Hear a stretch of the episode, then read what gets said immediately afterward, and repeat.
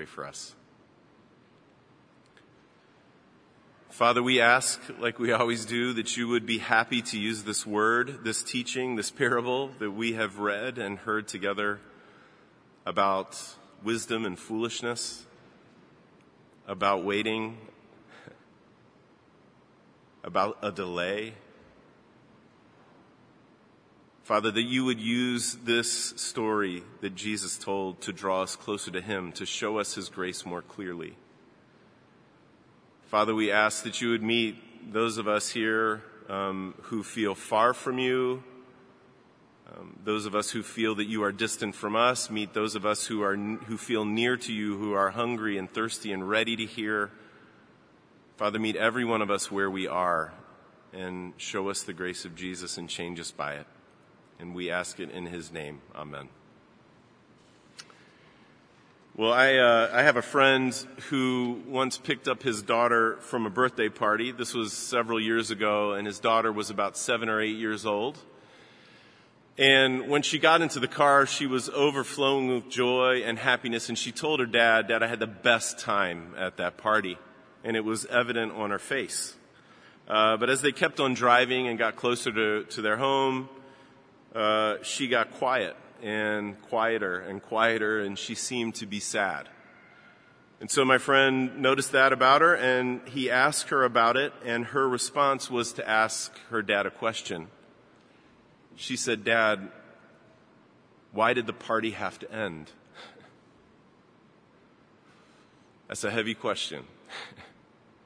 And I think we all know what she means when she asked that question. I mean, she wasn't necessarily asking about the stop time of that particular party. We know that she was asking something deeper than that.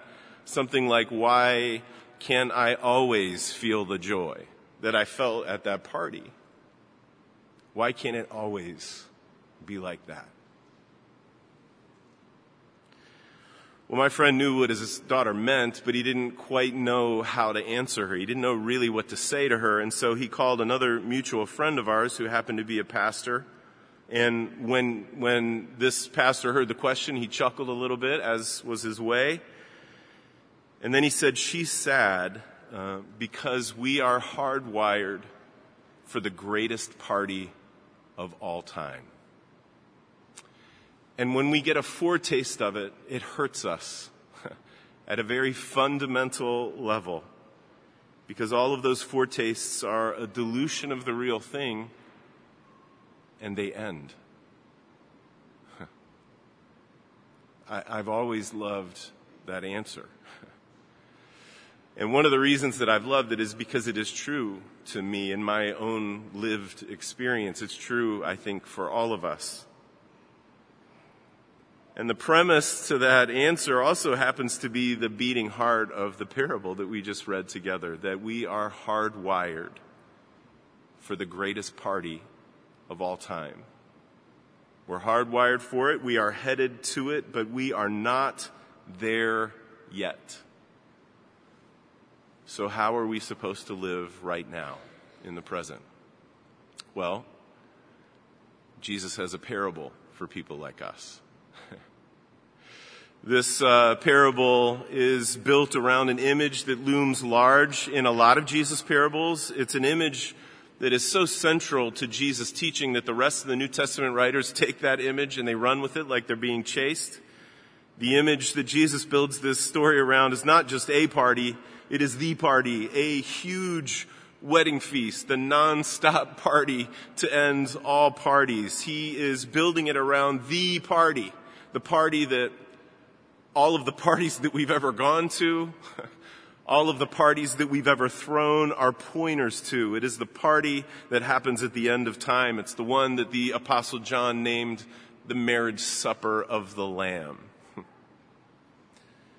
And that's what Jesus is talking about in verse 1 when he says, Then the kingdom of heaven is going to be like this. The kingdom of heaven is like ten virgins who took their lamps and went out to meet the bridegroom. What Jesus is talking about is the final procession, the last colorful movement in a wedding celebration right before the party starts. Now, of course, we don't do weddings like they did in first century Judean villages. So let me explain what's going on as best as I understand it. I mean, in and around the places where Jesus hung out, most uh, village wedding ceremonies included the whole village, and they could go on sometimes for days. And every local place had their own kind of take on how things should go down, but the main story was pretty much always the same.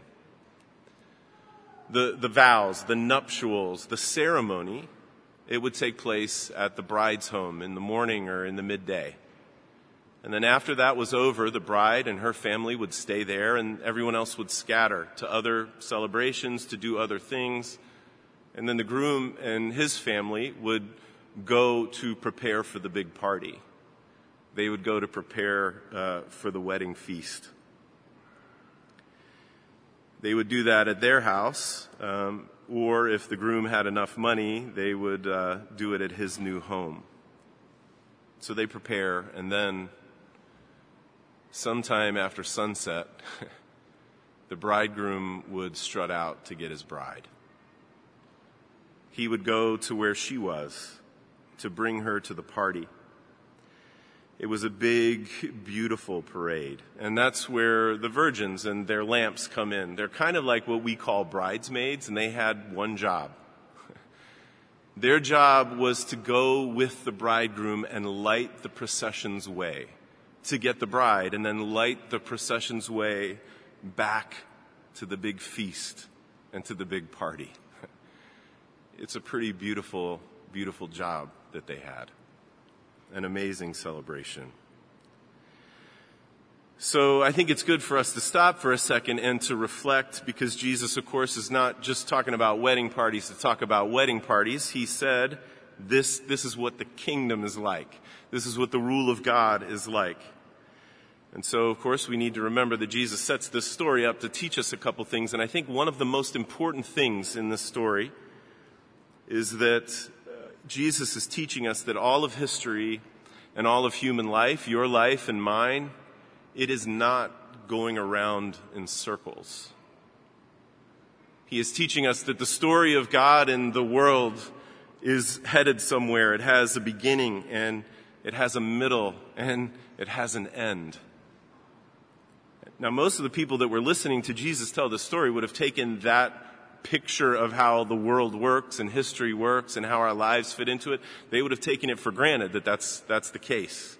We don't often think in those terms, and so it's good to be reminded.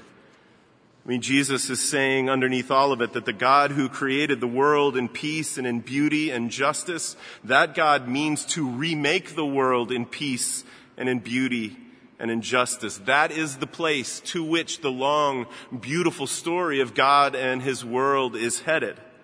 That's the target to which the arrow is flying, and it will definitely hit the bullseye.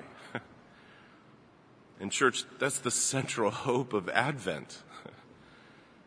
and like I said last week, it is an ironclad inevitability.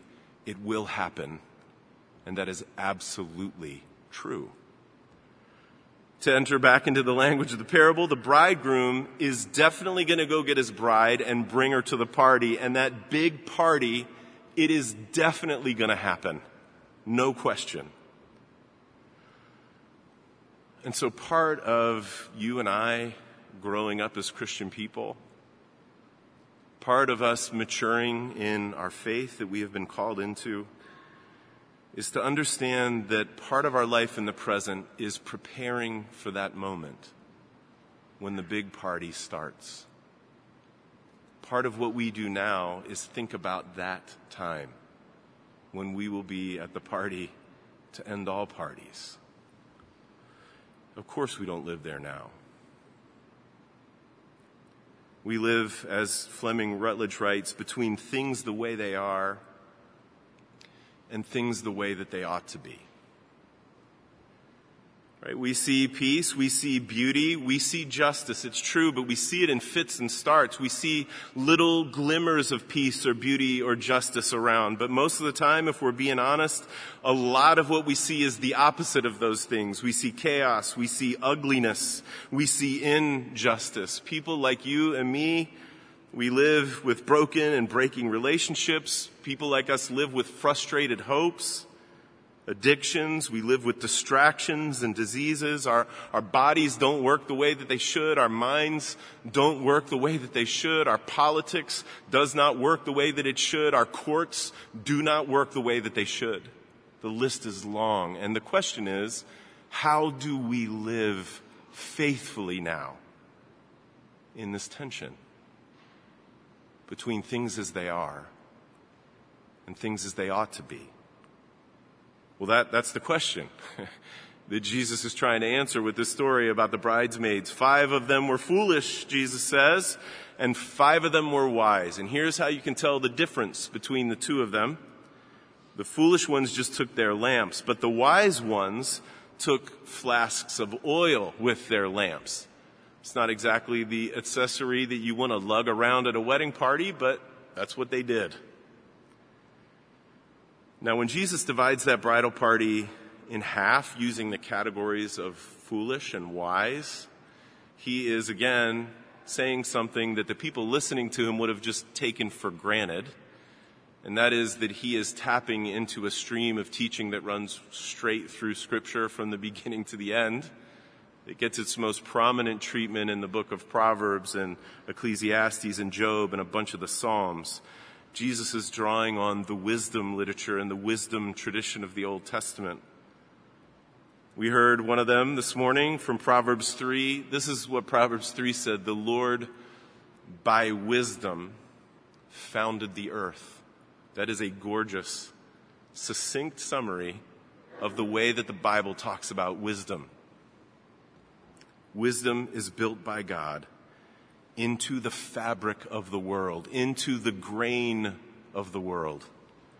He knows how this world works best. He knows what it takes to make human beings flourish. And so if people like us want to taste that flourishing, if we want to experience the flourishing that we were made for, if we want to spread that human flourishing out into the world, then we will walk not against the grain of the world, but with it, in wisdom. And if we do that, like Proverbs 3 says, we won't stumble, and our sleep will be sweet. And by contrast, of course, is the way of foolishness, which in the book of Proverbs always leads to regret and misery and trouble. So you hear that and you think, well, I'm for sure going to choose to walk in the way of wisdom with the grain of the world as God made it. And that decision to choose between those two is the whole point of the book of Proverbs. And the difference between the foolish and the wise in that literature is very clear. It's very simple to understand how you can know if you're one or the other.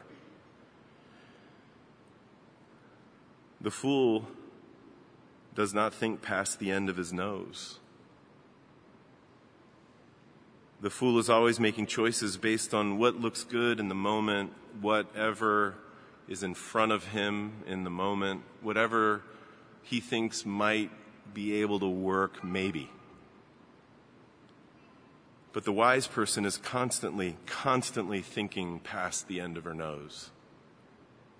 The most important point of reference in the wise person's life is never to just what is in front of her in that moment.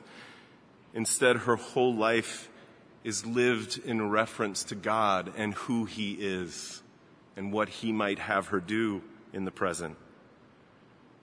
In the literature, that's the beginning of wisdom, and everything finds its proper place in a life lived in wisdom. Those are the categories, church, that Jesus is using, and it's important for us to understand that because He's not just telling stories, He is teaching us. He is telling us the story.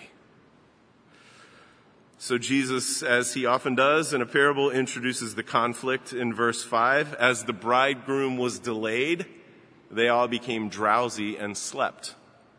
The main character in the story, the character who's driving the action, the character that everyone is responding to in this story, is missing. He has been delayed. He is nowhere to be seen. Jesus tells a bunch of parables with this in it where the main actor has been gone for a long time. Sometimes the church calls these parables the parables of the hidden God. The king goes on a journey. The master of the house has business in a far country and goes away. The bridegroom is delayed at another venue before the party. His whereabouts are a mystery. The time of his arrival is unknown. And I hope it's obvious, church, but I, I just want to say it. This is the world we live in. This is our world. Living between things the way they are and things that they ought to be, waiting. Jesus is telling us this story. And what Jesus is teaching people like us that is that it is precisely in this moment, it is precisely in this lived experience that wisdom is really required. The Advent waiting that you and I do in the face of injustice and darkness and chaos the Advent waiting that we do, waiting to be renewed and made right and put aside that thing that we want to put aside so badly, this living requires real wisdom. I can try to explain what I mean. If, uh, if, if there was a lion sitting right there in front of the communion table, just a real lion was there, and I said, hey, everybody, you know, watch yourself, be careful, because there's a lion there, it would not be hard to do. Because we would all be staring at the lion. We, every move we make would be in reference to that lion. But if, on the other hand, I told you that five years ago a lion escaped from the Lincoln Park Zoo, and as far as we know, he may be hiding somewhere in the city, and it's been a couple years since anyone's seen him it would be a lot harder to keep that in mind. It would be hard to keep our movements gauged in reference to the hidden lion. But the wise among us, we would do it. And that's Jesus' point. The wise ones are the ones who live their lives in reference to the God who is certainly going to show up for the party at the end of time, even if they can't see him now.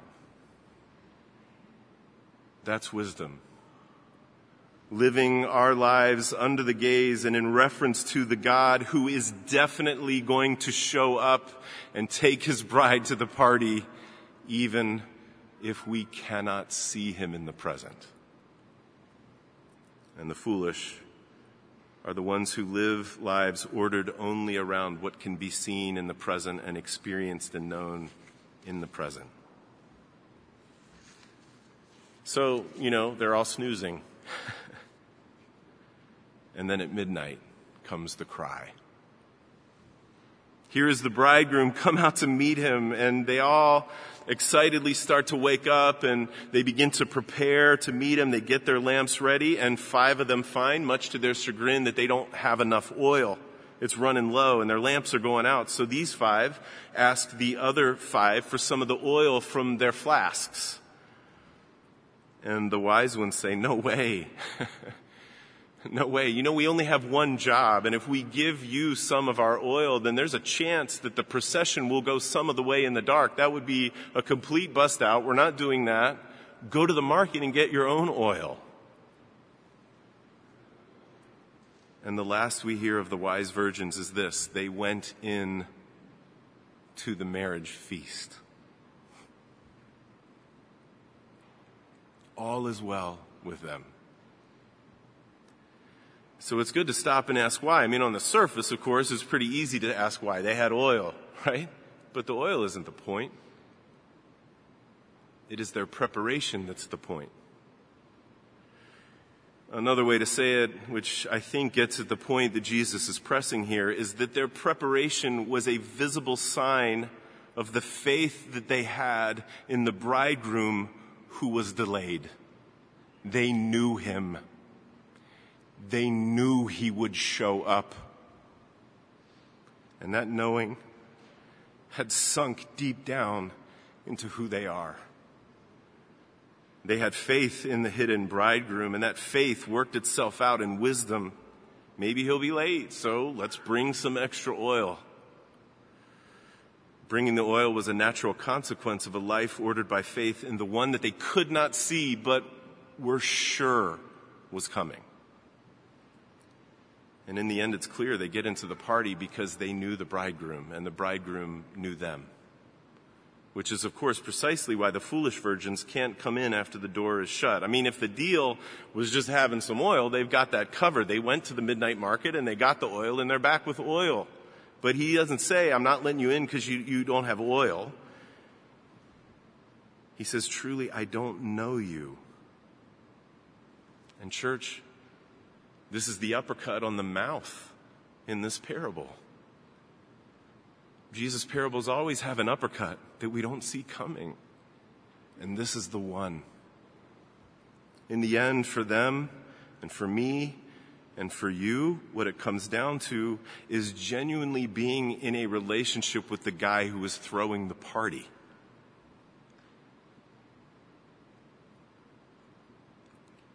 And to have that knowing sink down deep into who we are, into the life of faith lived out wisely in reference to the God who is coming. You know, do we know him? do you and I know him? Do we follow him in repentance and faith? Because to follow him in repentance and faith is to be made into a person who slowly begins to be able to see past the end of their nose. We become a people who do not try to manage the chaos and the ugliness and the injustice that we see all around us and in our own hearts. We don't try to manage that on our own. To follow that God in repentance and faith is to become a people whose first impulse at darkness is not self-righteousness. It's not frantic, scrambling management of situations. It's not hiding. It's not fear. It's not isolating ourselves.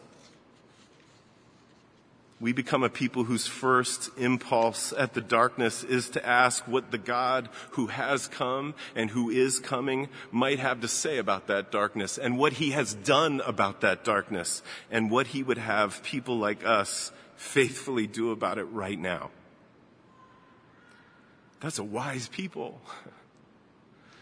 That's an alert people. That's, that's people who are awake. Watch, therefore, Jesus says, for you know neither the day nor the hour. Watch because that party is definitely coming. It will happen.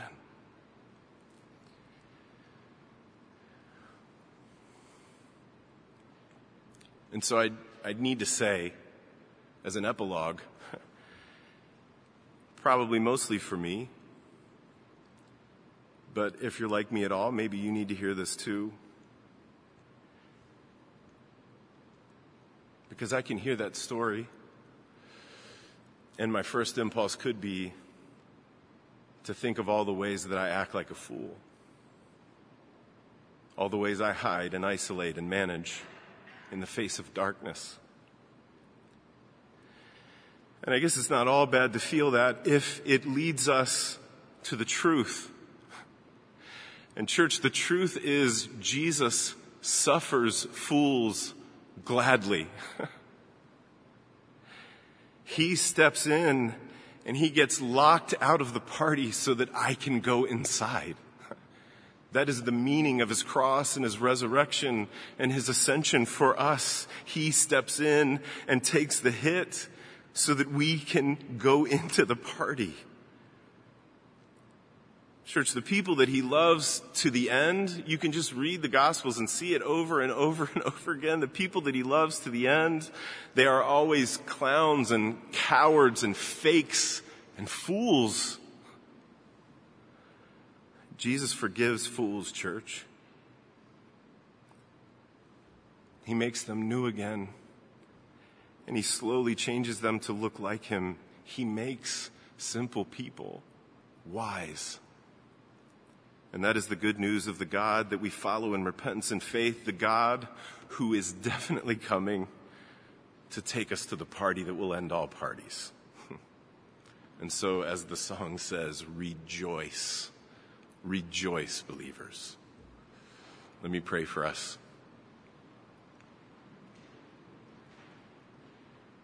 Father, we thank you preeminently and prominently that you make simple people wise.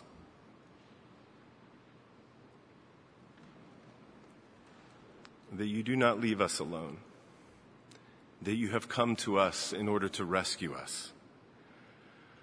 Father, help us to be a people who cling to that one who was locked out so that we could get in. Help us to cling to him in faith with everything that we have, even if it's just one finger we can curl around it.